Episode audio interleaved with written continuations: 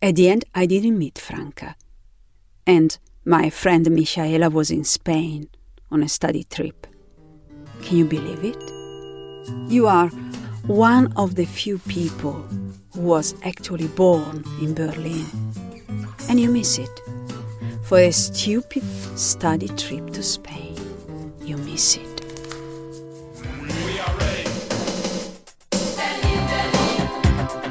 Being born in Berlin, I'm talking West Berlin, of course, this is all before the wall came down.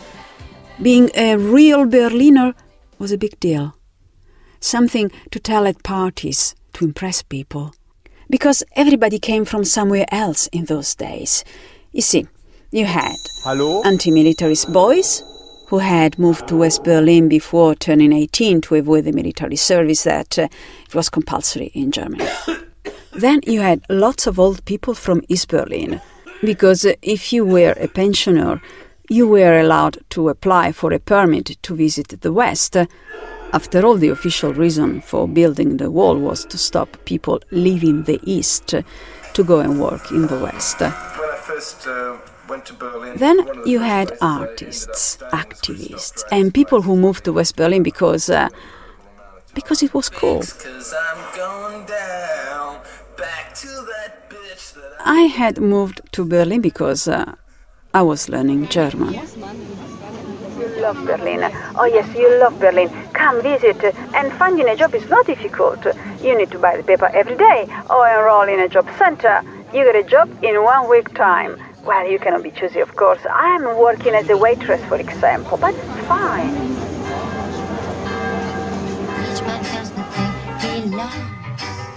I got hooked on the German language, reading Kafka and watching Fassbinder in Italian. So I enrolled at uni to study German. But I realized that uh, it wasn't enough to read or understand. So I moved to Berlin. No, scusa Cristina, ma prima non eri andata a Monaco? Well, yes. Initially, I moved to Munich in Baviera, and I couldn't stand it. It felt funny, spotless clean, but in a fake way, like a gingerbread house. Occasionally, people from Munich would visit Berlin, and when they came back, they wouldn't stop complaining how awful, dirty, and filthy Berlin was. The right place for me. Ma dai, racconta. Com'era Berlino allora?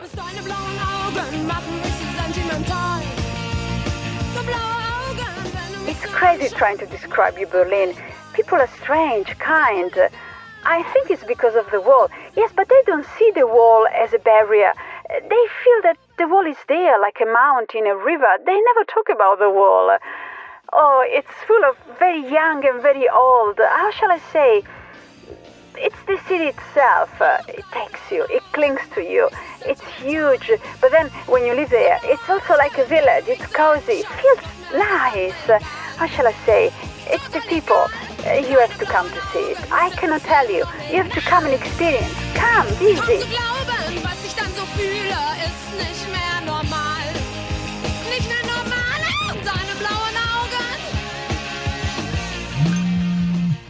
E allora racconta, cos'è successo quando è caduto il muro?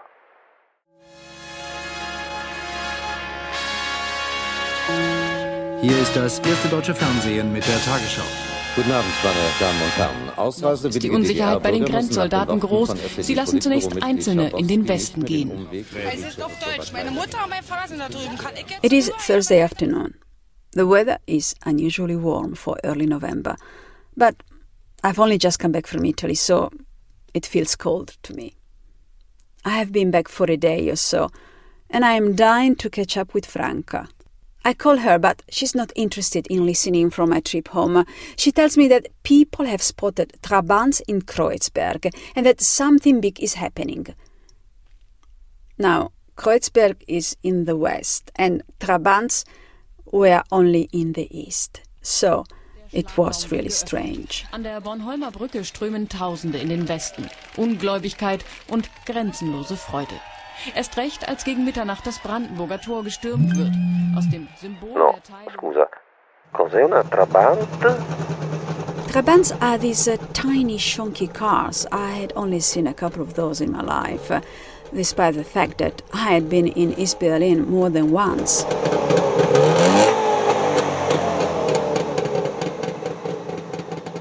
I loved taking friends to East Berlin when they came visiting because uh, it was scary back then.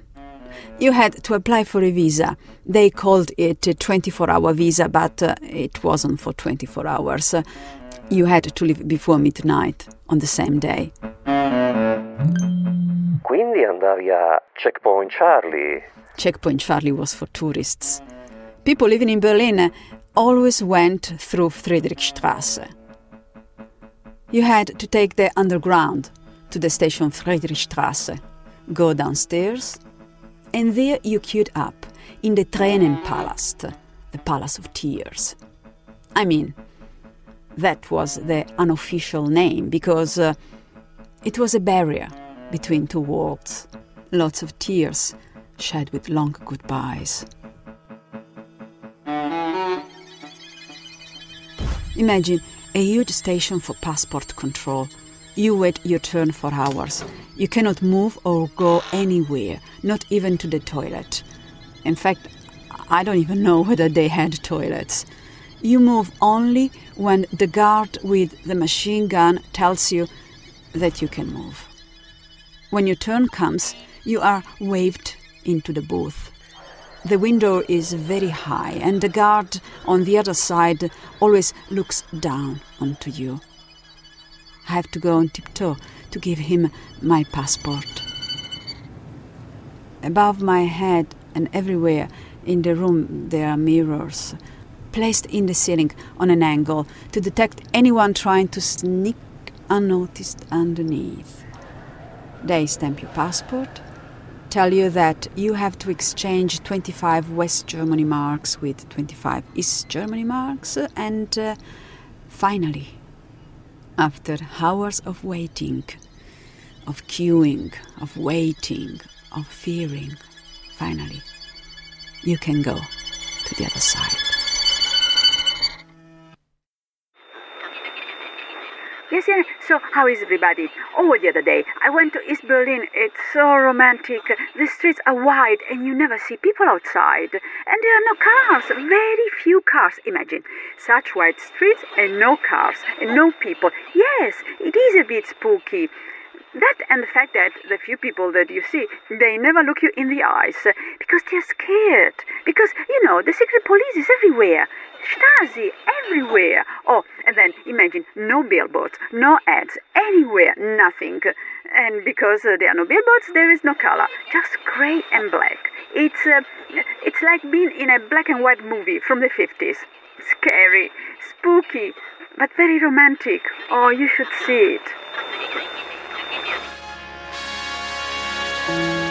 Hier ist das erste deutsche Fernsehen So, mit der Tagesschau. it is late afternoon, and Franca just told me that uh, something is happening. In Berlin, uh, there was already the world waiting. Lots of journalists from all over the world. Because everybody for months knew that something was happening. It was only a matter of time. Everybody knew that uh, the DDR was falling apart. Just a few weeks before, the leader, Erich Honecker, had resigned and uh, had been replaced by Egon Krenz. I mean, it was coming.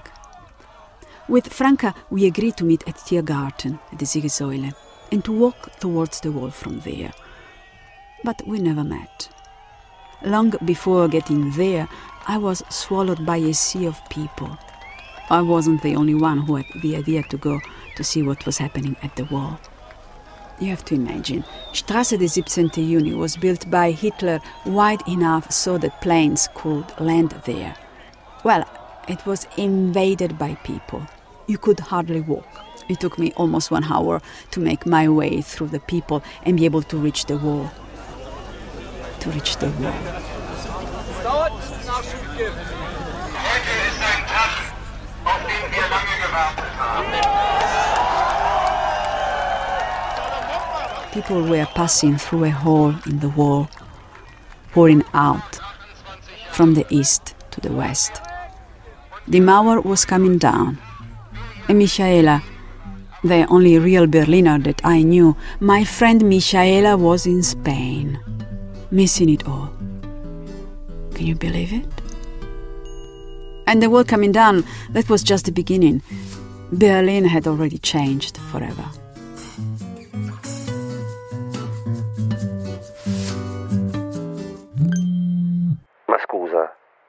Continui a raccontare quello che è successo? La gente che usciva dall'est, le famiglie che si rivedevano dopo anni, gli abbracci, i brindisi, i pianti. Non racconti niente? Oh, yeah, sure. I'll tell you all about the celebrations. And what happened after that. How we couldn't use public transport for weeks. How you couldn't go anywhere without having in front of you hundreds of people who didn't know what to do. Like the time that a woman stopped me at the market and asked me, What is this? uh, pointing at an avocado. Yes, I'll tell you everything. In the second part of this podcast.